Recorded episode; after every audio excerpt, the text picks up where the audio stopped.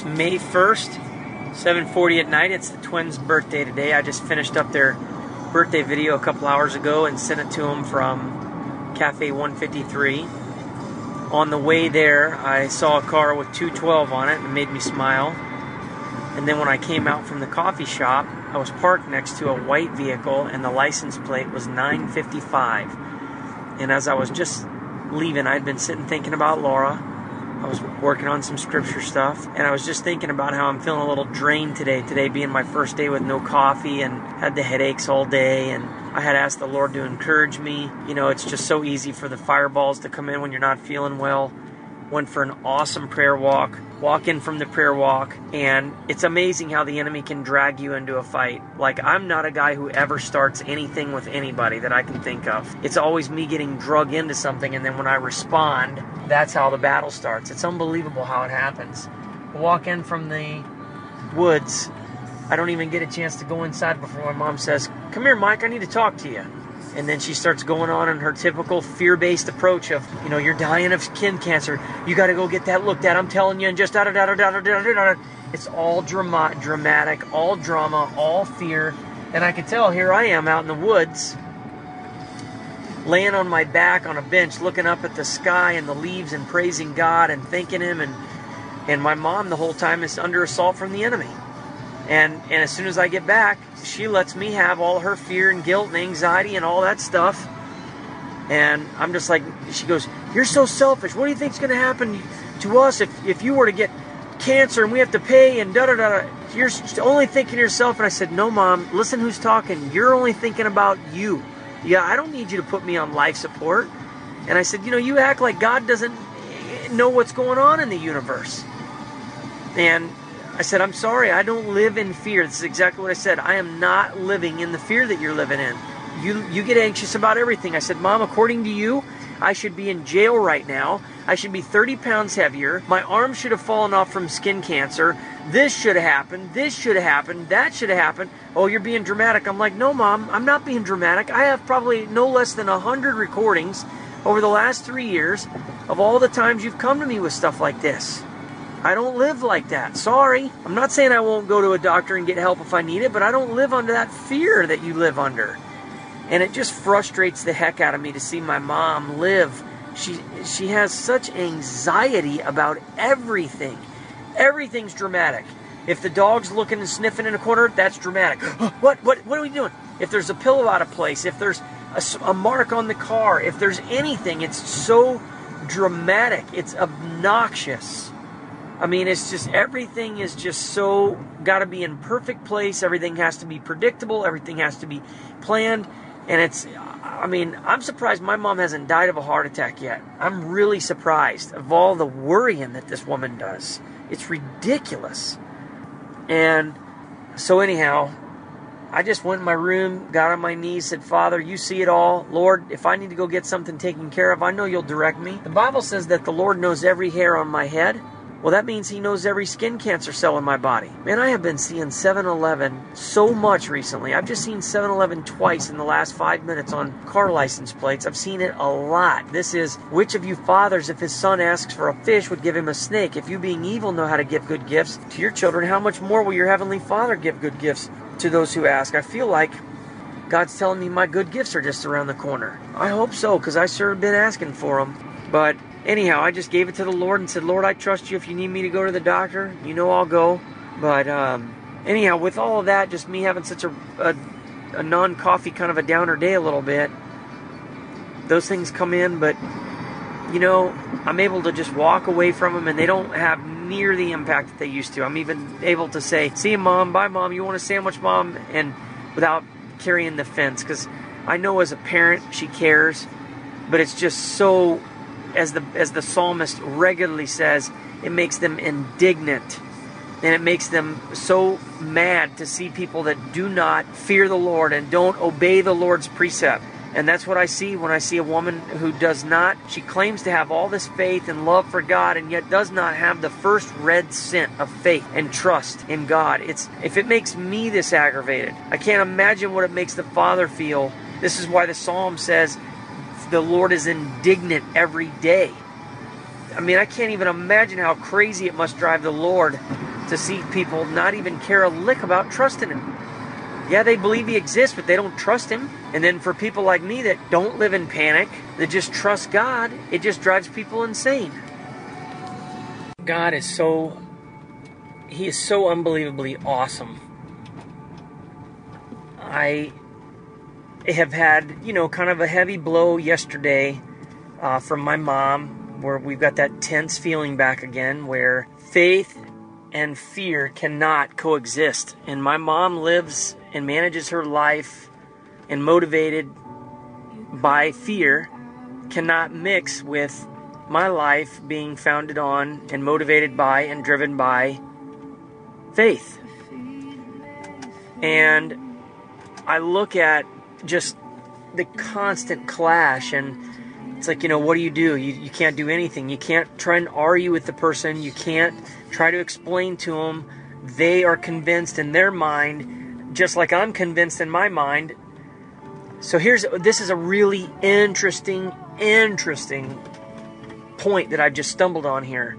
Two people having a conversation both of them are absolutely convinced in their mind that they are the one that is right. So, my mom thinks that I am a person that has a mental illness. And she thinks that because I have this faith in God, this really strong and to her radical faith, but to people that know the Lord, it's not radical and it's not strong at all.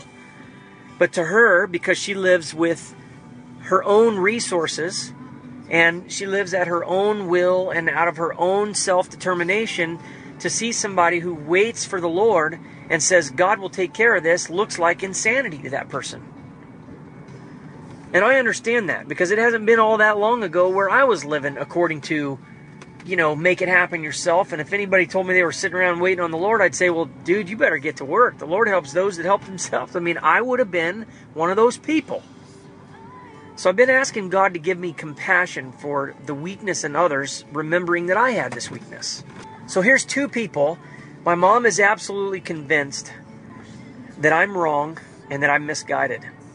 And of course, I'm absolutely convinced that she is not seeing the truth, that she is completely in the dark, and she's operating totally against God in what she's doing. That she is one of those the Bible would consider to be wicked through unbelief and has no faith in God other than he exists and that we're supposed to believe in him. I mean, that is ridiculous. I'm not just saying that about my mom. That's ridiculous faith. To just say, well, he's out there somewhere and I believe in him, so I get to go to heaven. No. It's faith that you see in your life where God is working in your life and he's willing and able to work in your life because you have faith and you trust him and you see faith in your everyday walk. You have to take risks. You have to walk in the dark. You have to be, you know, able to deal with uncertainty. And so, who's right? You know, my mom would say, well, no, Michael just doesn't listen to anybody. He just doesn't listen to anybody. He's convinced that his way is the only way. He won't take advice from his elders. He won't listen to any advice. He's violating biblical principles. He doesn't have somebody in his life to get counsel from. And she would just go on and on and on and on and on about that. And again, she's convinced. So, how do you know who's right and who's wrong? The Bible again makes this very clear. And you shall know them by their fruit. There it is. Whenever two people are arguing about anything, particularly godly stuff, how do you know who's right? How do you know which belief system is right? You measure it by the fruit. The fruit of peace, of joy, of love, of patience, of contentment, of fulfillment, of peace. If a person doesn't have that, and when you look at my mom, my mom is driven by anxiety and fear. I can't tell you how many times I've watched my stepfather walk out of the room, rolling his eyes or rolling his head because he, he doesn't say anything, but he just goes, it must drive him insane to see my mom constantly live with this fear and this panic and this anxiety. The Bible says that's a sin. The Bible says you you're you're disobeying God when you live in panic and fear. If you look up the words do not be afraid in the Bible, it comes up so many times you don't have time this week to read them all. And the idea is, is that if you live in fear and you live in anxiety, you do not trust God, and that makes God angry. So, what is the fruit? When you see a f- fruit in a person's life of peace and contentment and joy, fulfillment. I mean, uh, you see these things in my life. You look at my mom's life. Her whole, her whole happiness and well-being is all dependent upon how well her life circumstances are going. She's a phone call away from having her world turned upside down. It could be a doctor's call, her sister's dog that's eating wires. It could be so and so's gone in the hospital, so and so's about to die, so and so, whatever, whatever. She's always just a phone call away from having her whole world turned upside down. And it doesn't even have to be big things. It could be, you know, the garden hose guy coming or the, the, the, sprinkler guy coming and Bob forgot to tell him, you know, where to put the sprinkler heads. And that sends mom off into a complete panic. So you ask yourself, a good tree cannot produce bad fruit. A bad tree cannot produce good fruit. And you will know them by their fruit. So, this is just an interesting thing that, that I've just been thinking about. I've obviously said this many times to my parents. I've said, Mom, look at the fruit in your life and look at the fruit in my life. Well, your life doesn't work. You wouldn't be having a life without us. Yeah, but look at my peace. Well, that's because you don't have anything to take care of. That's because you don't have any responsibilities.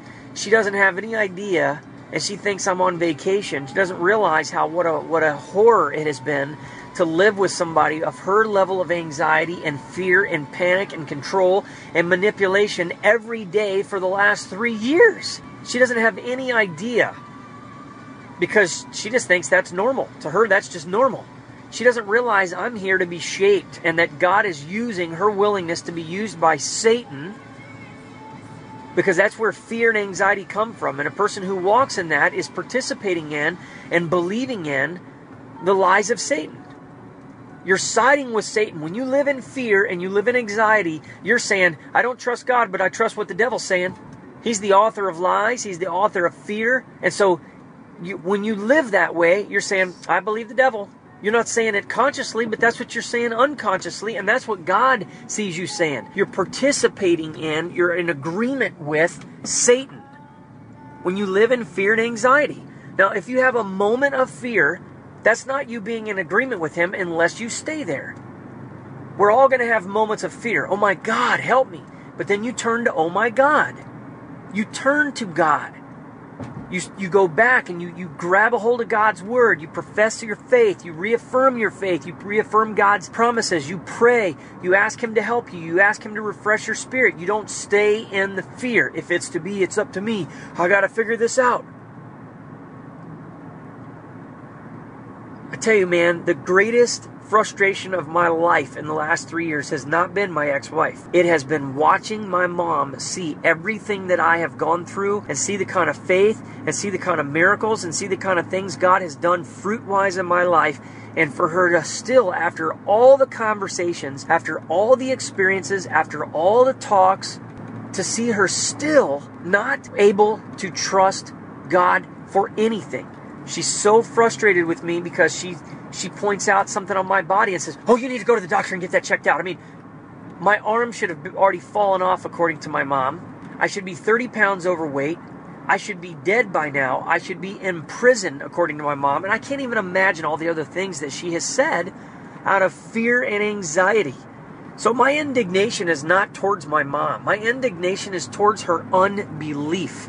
It sickens me to watch a person that long. A, a sinner, I totally get it. I totally get it. But to, to call yourself a spirit filled, tongue speaking Christian and to live in the kind of fear and anxiety, this is my whole point of the people that I would meet in the charismatic church.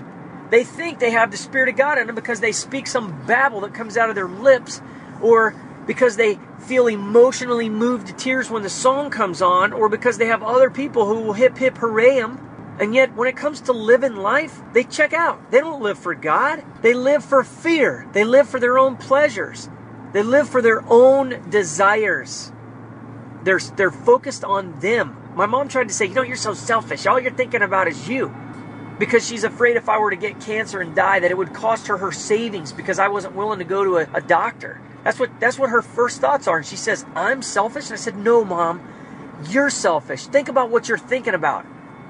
You're thinking about your bottom line. That's why you're sitting here so afraid. It isn't because you love me. Your motivation isn't coming out of love. I didn't say this to her, but that's the truth. Her motivation isn't coming primarily out of love. Yes, I believe she loves me, but it does no good. She lives out of fear. And I'm going to tell you something. I feel bad for my mom. I'm not responsible for getting my mom to heaven. I pray for her every day. God, open her stubborn, darkened eyes, Lord. Forgive her stubborn obstinance. I realize that God is using her in this point in my life to help shape my character. But man, there's a hot, there's a hotter hell for those who called themselves a Christian and then didn't trust God for nothing. That's what that's why Jesus talks about it would have been better for you to be completely cold or hot if you're lukewarm, I'm going to spit you out of my mouth. I mean, that's not a good thing. So, the other point I wanted to make about this recording is, is that when this kind of thing happens, it affects my faith. It's a big blow and it can want to make you feel afraid. And that's exactly what happens every single time my mom has come to me and said, You're going to go to jail. You're going to go to jail. You're going to go to jail. You're going to go to jail. You know, you're never going to get to see your kids again. You're going to be 30 pounds overweight by the wintertime. You're going to have your arm cut off. You're going to end up dying of this. You're going to, my mom just always saying these kind of things to me but I'm no superhuman.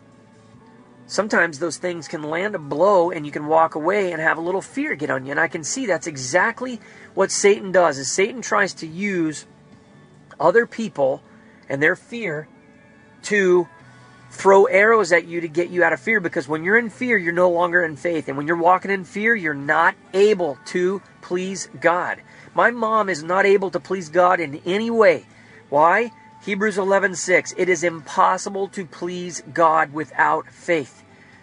Don't tell me you go to church on Sundays and get moved by the music. Don't tell me you can speak some blabber jab out of your mouth and you think you have the Spirit of Christ in you. You will know you have the Spirit of Christ in you when you hate evil, when you love God, when you are obedient, when you are filled with peace, when you see and when you have indignation towards those who do not trust God and you have indignation towards those who stay in sin in spite of the fact they've been told over and over again to get away from it. That's how you know you're you're a true follower of Christ. You're not willing to compromise on the truth and you will endure through all things empowered by the Holy Spirit. Not because you have these ecstatic experiences, somebody gives you a word of knowledge about your life, you blabber jabber, all these stuff. That is not what makes a spirit filled Christian. And I'm just, you know, it just, I see this and I'm thinking, so thankful for God continuing to open my eyes to these things so that I can explain them to other people. And I do understand living as a human, it is so easy to look at faith and go, man, that doesn't make any sense. Man, that just doesn't look like you're following the rules. I get it. I understand that. But again, I guess the final point I want to make is I got the call to come to the mountain today. God, and I'm, I was just here yesterday, but I know the Lord wants to strengthen me. He wants to keep me strong because I'm weak right now. I don't have anything in my life that would make me strength, strong outside of Him. So from the big blow yesterday, He's going to call me up here. I come up here. I'll spend a lot of time in prayer, and I'll come up filled up.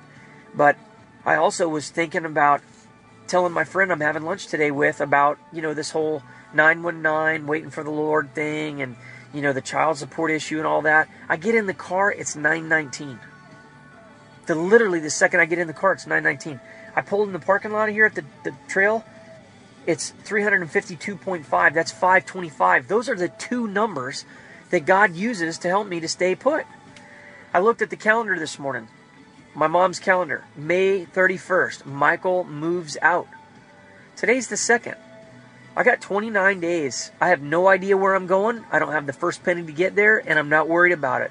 My mom would say this is delusional, and that's what they're trying to do is they're trying to force me to have to deal with the consequences of trusting in God. And they're going to watch God show up and do something. And then I've told their mom, when God delivers me, you are going to feel ashamed for your solid years of unbelief and mistrust in God. You had the opportunity to sit and watch God train up a child and train a person, and you, you chose to fight against it the entire time. Instead of participating in it, you fought against it every chance you got. And in the end, I only ever became stronger. So I don't hold my mom in anger. I'm angry against her unbelief. That's what's that's the truth. I get so angry at anybody's unbelief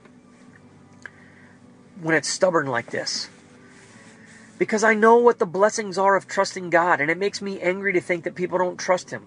So, anyhow, I'm up here on the mountain. I just wanted to capture this whole idea of how do you know when two people are arguing who's right and who's wrong? Look at the fruit. Is it godly fruit? Are there fruits of righteousness? And that doesn't mean somebody's throwing money at something every once in a while because they feel guilty. That doesn't mean somebody goes and visits somebody. Are they doing what God tells them to do? Their evidence in their life that their faith has ever cost them anything significant? Is their life surrendered to God? Do they panic at the first sight of a phone call or bad news or whatever? That is not evidence that a person knows God.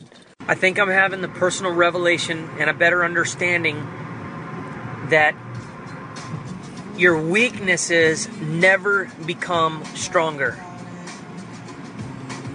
as it relates to God's ways, Christianity, the Christian walk, and walking in the Spirit, when we say, I'm stronger in this, we're not stronger.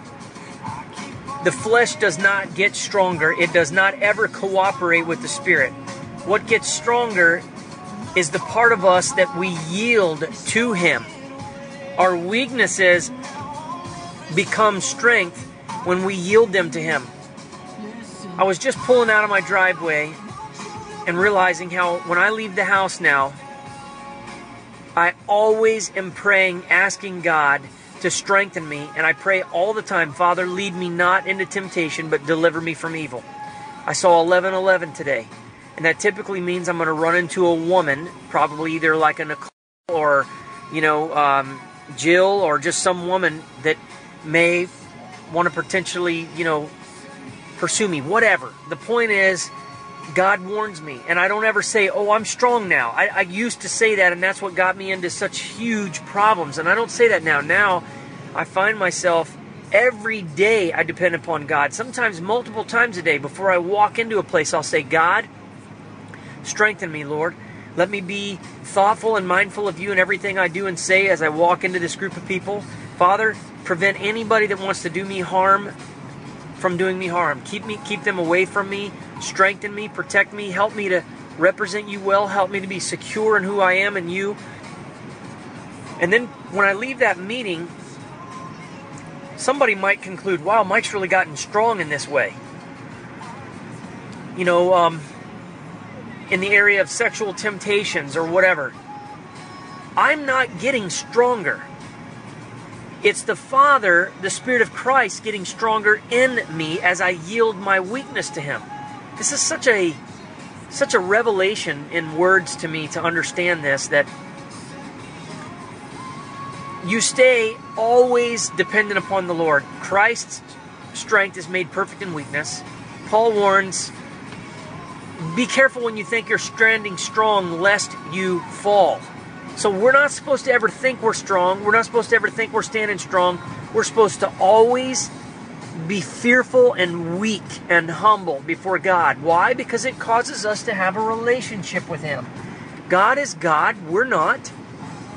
And He made it this way, and He wants us to be dependent upon Him. He wants us to be needy, exact opposite of what we teach in the world. We teach, oh, he's so needy, she's so needy. You know what? God loves a needy person. Look at the widow who's needy and puts her hope in God day and night. The psalmists are poor and needy. That's why God works with those of us that stay needy. That's what I'm trying to cultivate as an attitude of humility. Oh, God. So I was pulling out of the car, driveway, and I was praying about Laura, and I said, God, I reaffirm. And, and incidentally, as I'm sharing this message, I'm pulling up behind a white truck, 021237, a city truck, 212. And I was just praying, I love that when that happens. God Almighty, I love that. 212. Anyhow, it's a city of Huntsville truck, 021237. So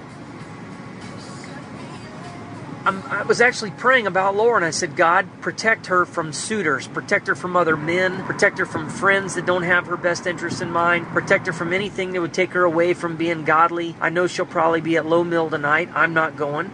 And so I'm always depending upon the Father, even for her in my absence, just asking God to protect her. And I'm asking God, Father, I'm going out to lunch today. Protect me from anything that would take me away from your will for my life and your plan or anybody. And I'm realizing I never get stronger. I'm not getting stronger. He is getting stronger in me. I'm headed up on the trail and I just want to record a quick message. I'm thinking about um, the importance of God's Word and reading it every single day and not just five minutes worth. I ran into two kind of old friends today at Starbucks George, patent attorney, and Jeremy.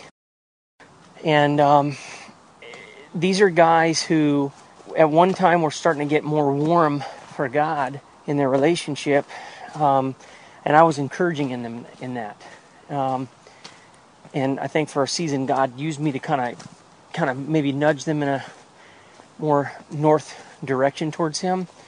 And I haven't been to that Starbucks in a long time, and I haven't seen the guys. And anyhow, I saw both of them today, and um, I can just tell both of them, and I talked to both of them, where God has been kind of edged to the side because of a busy life.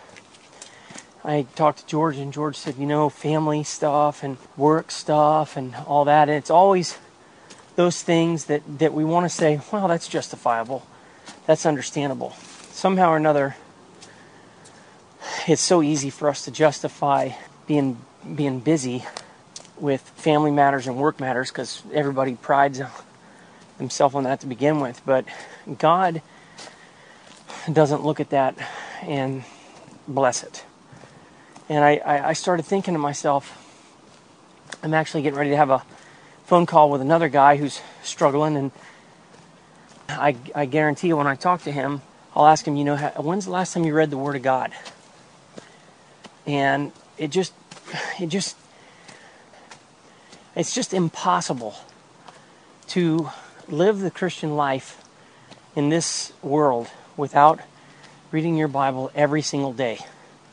Because you, you have to have your mind renewed. Every day when you turn on the news in the morning, the world is telling you and filling your heart that day with life is like this.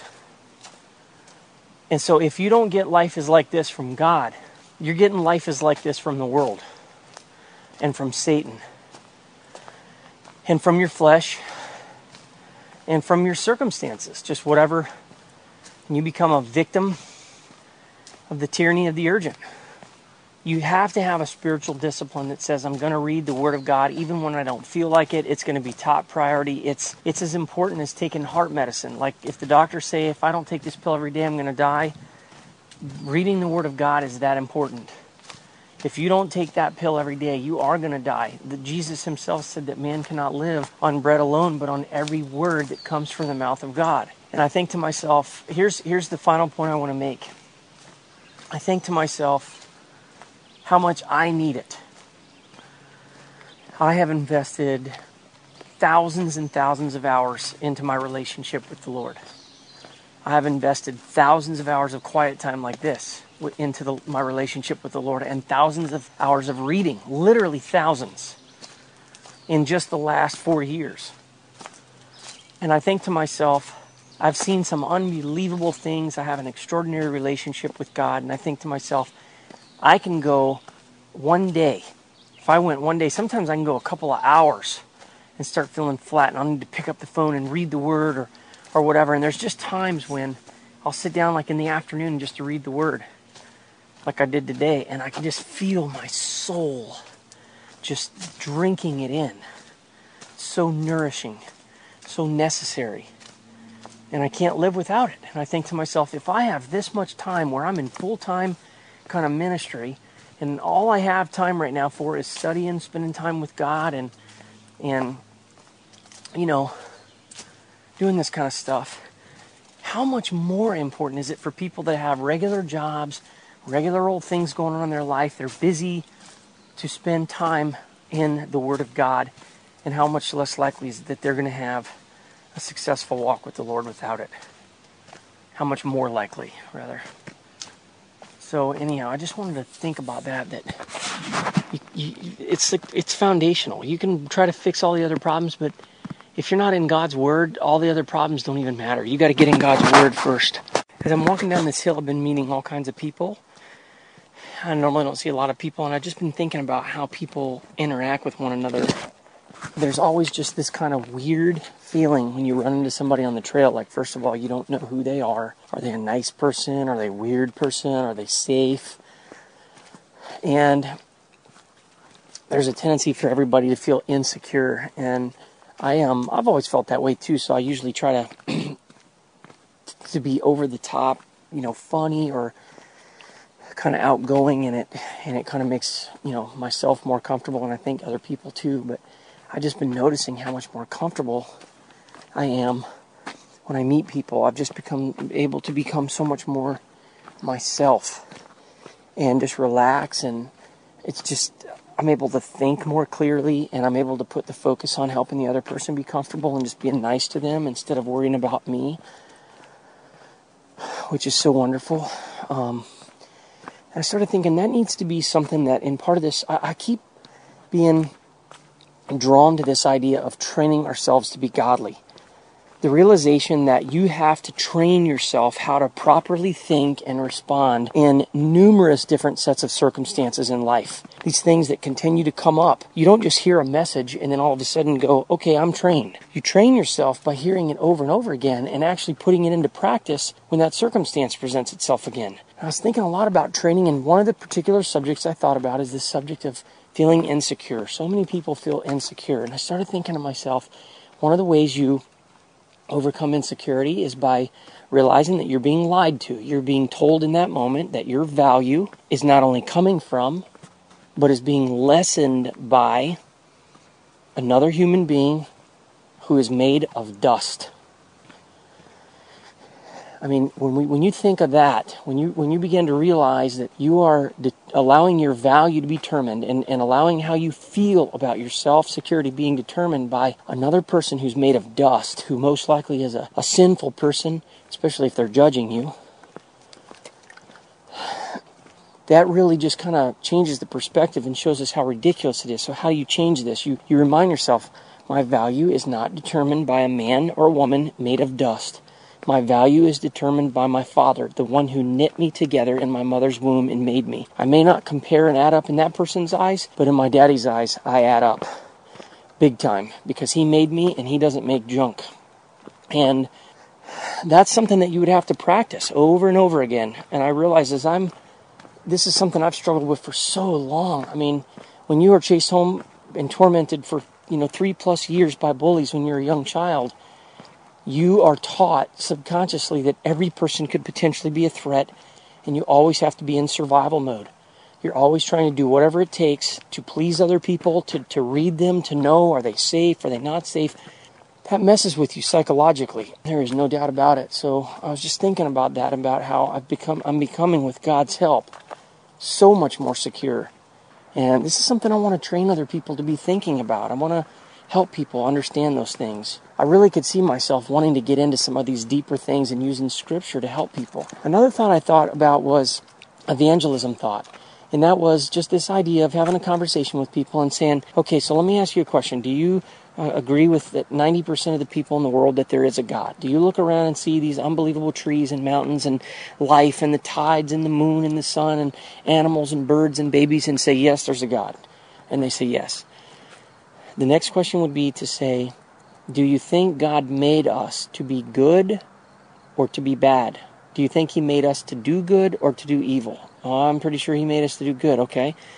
Do we do good or do we do evil? Well, I think we do both. Okay, so you're saying we do evil, right? You do evil, okay? God didn't make us to do evil, He made us to do good.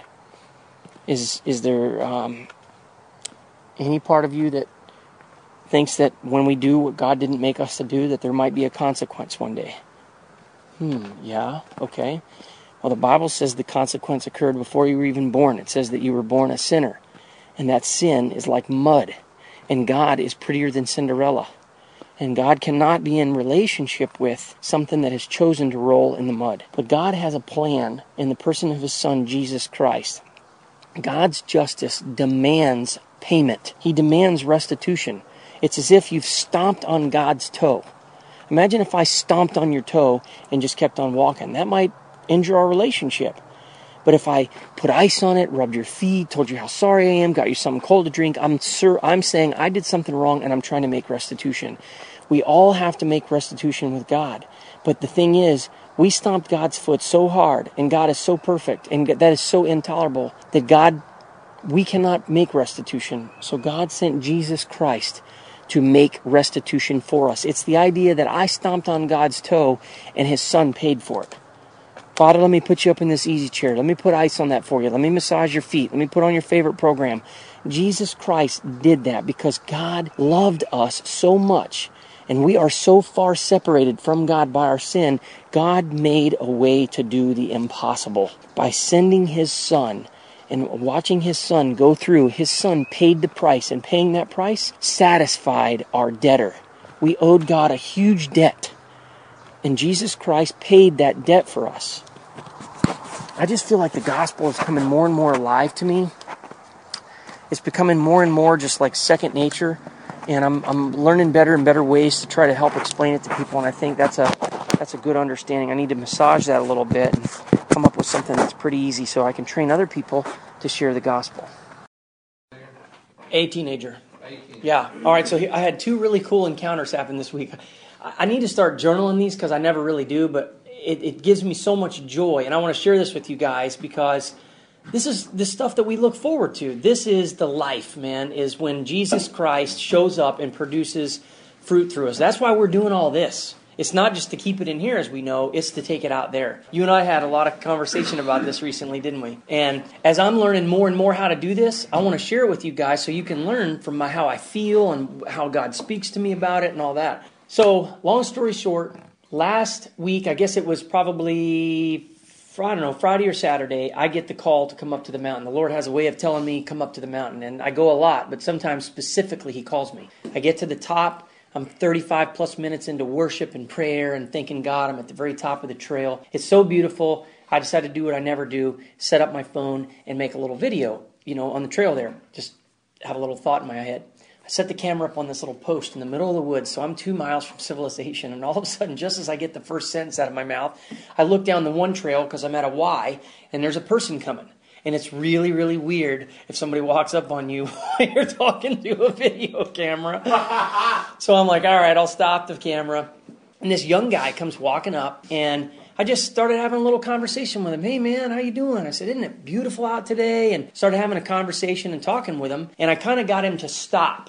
In other words, instead of just passing, hey, how you doing? I kind of got him to stop so we could talk for a second. And I brought God into the conversation by saying, you know, oh yeah, I love coming up here. You know, I kind of come up here and pray and spend time talking to my Heavenly Father and just kind of getting away from all the rat race down there. I always name drop that way. That's how I kind of, because I don't know where this person's at. I don't know if they're a believer or a non believer or what. So anyhow, I did that, and next thing I know, he, he starts talking about, yeah, I come up here too. You know, I'm actually just kind of coming up to be by myself a little bit, and been kind of stressed out about a couple things. And I said, I said, really? And and we started talking, and I said, um, he asked me where I went to church, and I told him, and I said, well, where do you go to church? He told me where he goes to church. I said, how long have you been going? He said, well, since I was a kid. He said, you know, my parents, I started going there, and then they divorced and I stopped going for a while. And he says, I've now recently started going back. And I said, Oh, that's great. I said, How old are you? He said, I'm 20. He was a college student at UAH. And um, I said, you know, what's what's been going on with you, man? What's what's going on? I mean, you, are you doing okay? And he's like, yeah, man, I just really been so stressed out about some things. And all of a sudden, just out of me comes these words that I just start sharing with him and encourage him in, in his faith and just telling him about God and how he can trust God and keep his eyes on God and focus on God. And God will help him with all these things. And at the end of whatever I'm saying, he goes, man, he goes, that is exactly what I needed to hear today. And I said, he said, Mike, I actually came up here, he said, because I, I basically failed my finals and I'm, I'm really just totally stressed out. He said, my girlfriend just broke up with me and I'm not doing good. I'm really just hurting. And um, I said, Man, can I pray for you? And so here it is, me and this 20 year old kid. It's the most beautiful thing. I almost don't want to tell you guys about this kind of stuff, but I tell you this to encourage you so you know the kind of things that God can and desires to do through all of us. But here I am standing on the top of this mountain, nobody around, and I have my arm around this 20 year old kid like he's my son. And I just feel God's love for this kid. And I'm just praying for him, praying for him. The kid is just blown away. He's just like, can't even believe what's just happened to him, you know, because it was a divine encounter. He went up to be encouraged, and he got more than he expected. I mean, that's just the truth. His daddy knew he needed to be met. So that happens. And then he sends me this really cool email. Mike, so unbelievably cool. This exactly what I needed to hear. Thank you so much. Da da da da. And I got him signed up to the daily videos so he can, you know, learn more and, and be encouraged. So that happened a couple of days ago. Today, you guys leave. I get that tired feeling. I take a 30 minute nap. I get up. I got enough time to go for a run. Let me go for a run. So I get my shoes on, I head up, and I just did a quick run in the neighborhood. Go up the mountain, uh, up Chapman, uh, or whatever you call that, Mountain Gap Road, down the side to the fire station and back. I get to the fire station, I turn around, I'm coming up, I look ahead, I see a street, and a car parked in the street, and I see this, this guy kind of walking up, and he's waiting at the sidewalk to, to walk in front of this car. And he, the person lets him go. He walks around. I notice he's wearing a jacket. And I'm like, man, it's warm outside. He's got on shorts, sandals, and socks and he looks a little looks a little rough, like you know maybe somebody that does drugs or something like that from a far away. So I'm getting up there, and he's walking up, you know, on the sidewalk, and I don't want to spook him, so I'm running on the street.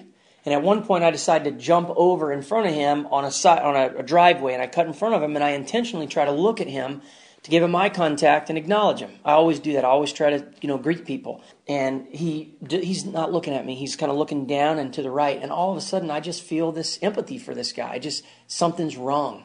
He's going through something. And I keep on running. Now I've got to run up the hill, back up Mountain Gap. So as I'm running up the hill, my thoughts and feelings for this guy are building and building and building to where I can't stop this feeling and I'm thinking about him and man, I wonder what he's going through and you know, wonder what's happening to him and all that and I just keep thinking about this guy and I'm keep running and all of a sudden I feel like, am I supposed to talk to this guy? And I'm like, nah, I just gotta keep running.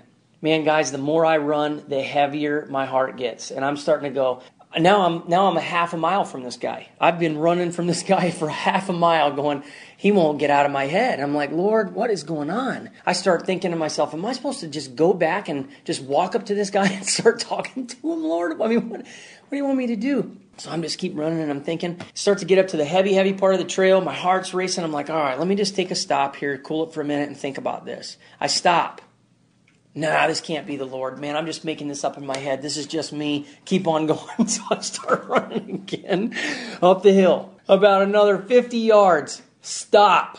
Turn around. Go talk to that guy. This guy is now half a mile away. I've just ran all the way to the top of the hill and the Lord's telling me stop, but I'm like, this can't be the Lord. I got a Bible study I got to get to. What if I get in a long conversation with the guy and the guys are sitting waiting for me at the Bible study and all of a sudden I'm hearing, this is more important. Go. I need you to go talk to this guy. And I'm like, that's it. So I stopped three times. On the third time, I was like, all right, I'm doing this. Turned around, I started running all the way the hill to go meet this guy. I'm like, all right, Lord, what am I going to say to him? I get there, I take my sunglasses off so he can see my eyes immediately. I said, Hey, man. He said, Hey. I walked up to him and I said, Brother, I said, Man, you may think I'm an absolute idiot when I tell you what I'm getting ready to tell you. I said, I know this is going to sound weird. I said, By the way, my name's Mike. What's yours? He goes, My name's Daniel. He's got tattoos on him and he looks a little, you know, kind of intrepid, or not intrepid, but a little standoffish a little bit. I said, Buddy, I said, either the Lord is speaking to me right now about you or or or, or something. I'm just nuts. You're going to have to be the one to tell me. But I said, man, I tried to get up that hill.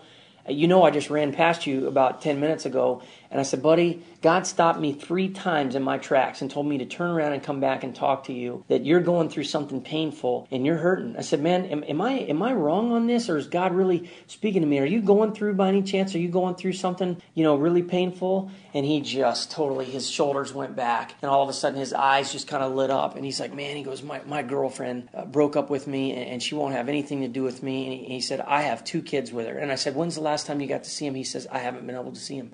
He said, She's not letting me see him. So this guy is out walking because he's devastated. And I said, Man, I said, Where are you at in your faith? I said, Do you have any faith in God, man? He said, Well, I was baptized. And I said, Good. And I said, Well, I want to tell you, the Father loves you, man. He loves you. I said, I could not make it up this hill. He stopped me and turned me around three times to come back and talk to you. And I said, Can I pray for you? So, right there on the side of road, man, I just put my arm around this complete stranger. He's 31 years old, and I just start praying for this guy. And this guy looks like He's completely wiped out. He can't even believe what's going on. I mean, it just wipes him out to, to realize this. And I just tell him how much God loves him. Same thing. I can feel God's love for this guy, God wanting to encourage him. And I said, Man, you won't know fully why we met until you remember this website. And I give him the website and I even test him as I'm leaving. What's the website again? You know, and I, I said, just for, remember, relentless heart, relentless heart. But he's like, man, thank you. And he just said, I'm just really struggling. And I said, well, God has got this. But man, isn't that cool? And I turned around and I said, Bless you, brother. I gave him a five and ran up here. And that's why I'm late because I stopped and ran back to talk to that guy. But you never can tell what might happen in that guy's life or in that young man's life as a result of you and I stopping and taking the time to say something. Or what you from happening. You know, imagine, right on, right, imagine what, yeah, no telling. That's actually another thing I thought. I thought, what if that guy's taking his last walk before he's going to kill himself? You know, I really did. That was a thought that I had, and I, have obviously this has happened before. But man, I walk away from that, guys. If I can just be transparent with you and tell you that there's no amount of money, there's no amount of anything that can replace being used by God in such a small. It seems like, man, well, whoop de doo, dude, that's gigantic. The King of the universe directed my path. I had two, three different ways I could have ran. One was to go into the woods on a trail. Another one's my normal path. But no, God had me go straight down towards the fire department guys and turn around and have this encounter with this guy. When stuff like that happens, you can ask yourself, is everything okay in my life? Yeah. You follow me? Is everything okay? Is God with me? You know, my circumstances may suck, but is my father with me when he's doing that kind of stuff? What's the answer? Yes. That's what we live for. I got woke up this morning at 4:30. It's uh, May 8th, 2014 and I got woke up by the dog at about 4:30, and then I couldn't go back to sleep. And when I woke up, I started thinking about there's only a couple weeks left till I'm supposed to go get the kids. I still don't have any money, and I just have these terrible thoughts about you know what happens if I can't go get the kids, and you know just all these thoughts. What happens if God doesn't come through for me? And that happens a lot in the morning time when I first wake up. So I just started saying, nope, I'm not going to listen to it. I'm going to believe. And I started thinking, you know, has God shown me a 555 in a while, you know, and or a 511 and I just I heard I saw myself saying I'm going to just believe. I'm just going to trust God. I'm just going to keep trusting him that he's guiding me, that he knows all of this that's going on. Everything that I stand for stands for faith in God. I believe that I have heard from God and I believe that my life is lining up right with scripture. I believe that um, yesterday having this amazing thing happen where I meet this complete stranger on a street and God tells me go back talk to that guy and he's going through something really hurting and you know just God is still using me. Satan is still trying to convince me that I'm lost, that I haven't heard from the Lord, that I'm in trouble, that I'm going to make an idiot out of myself. Um, I don't have anywhere to go. I'm supposed to be moving out of this house in 20 something days. I have no money. I have no idea where I'm going. And God has kept me in absolute perfect peace. It's unbelievable. I'm able to live my life, do my work, help other people. I'm living completely immune to the fact that I have circumstances that are dire. It's incredible. My mom thinks it's mental illness. And the Bible says that he will keep in perfect peace him whose mind is steadfast because he trusts in him. I think that's Isaiah 27 3.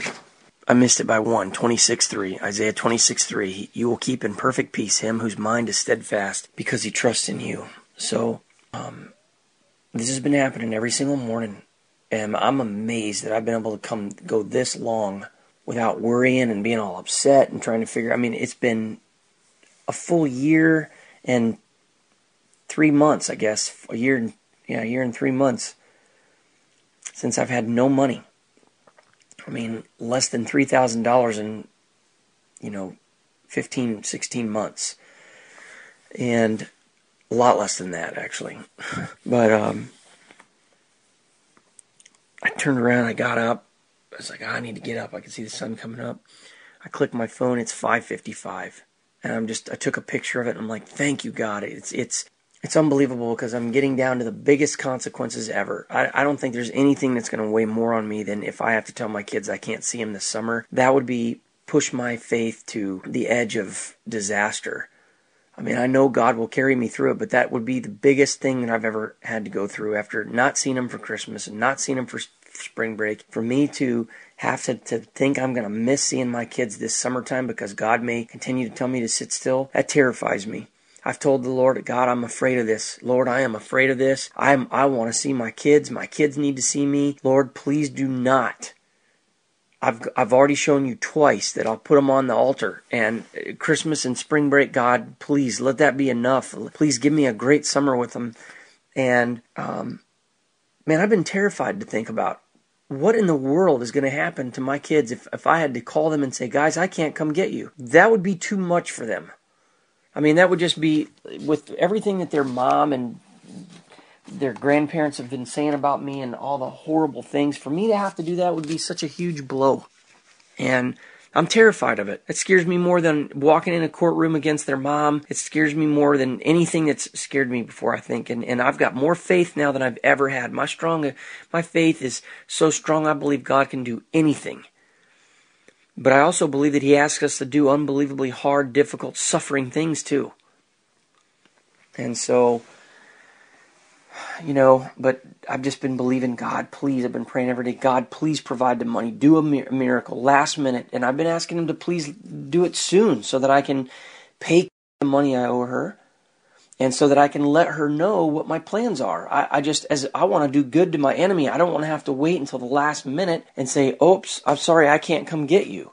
I mean, that's just rude in and of itself, you know, uh, to the, to, to my ex-wife.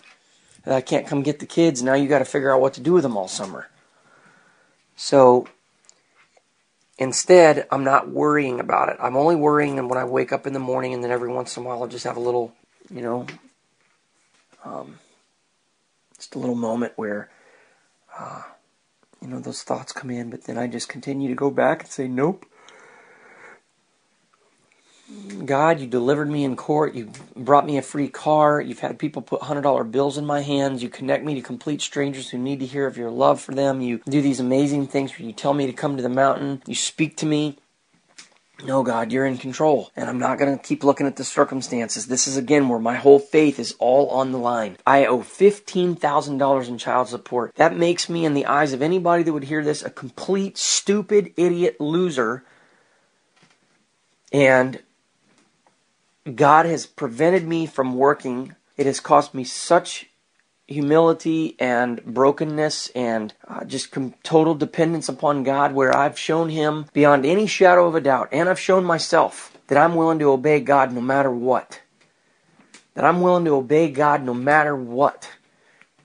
And by his grace he has sustained me through this. It's it's been incredible. But i just really believe that god is going to do a miracle. I believe god is going to move upon somebody's heart. I believe god is working on somebody right now to move upon their heart to provide me finances i god continues to show me so often that laura's going to be my wife he continues to give me signals about that he continues to tell me you'll be blessed if you persevere this morning i wake up to 555 and so I'm going to just keep trusting God. I'm going to keep trusting Him. I'm going to right now go sit down, look at the words that I have on my promise pages, profess God's word, get myself started again for another day to trust God.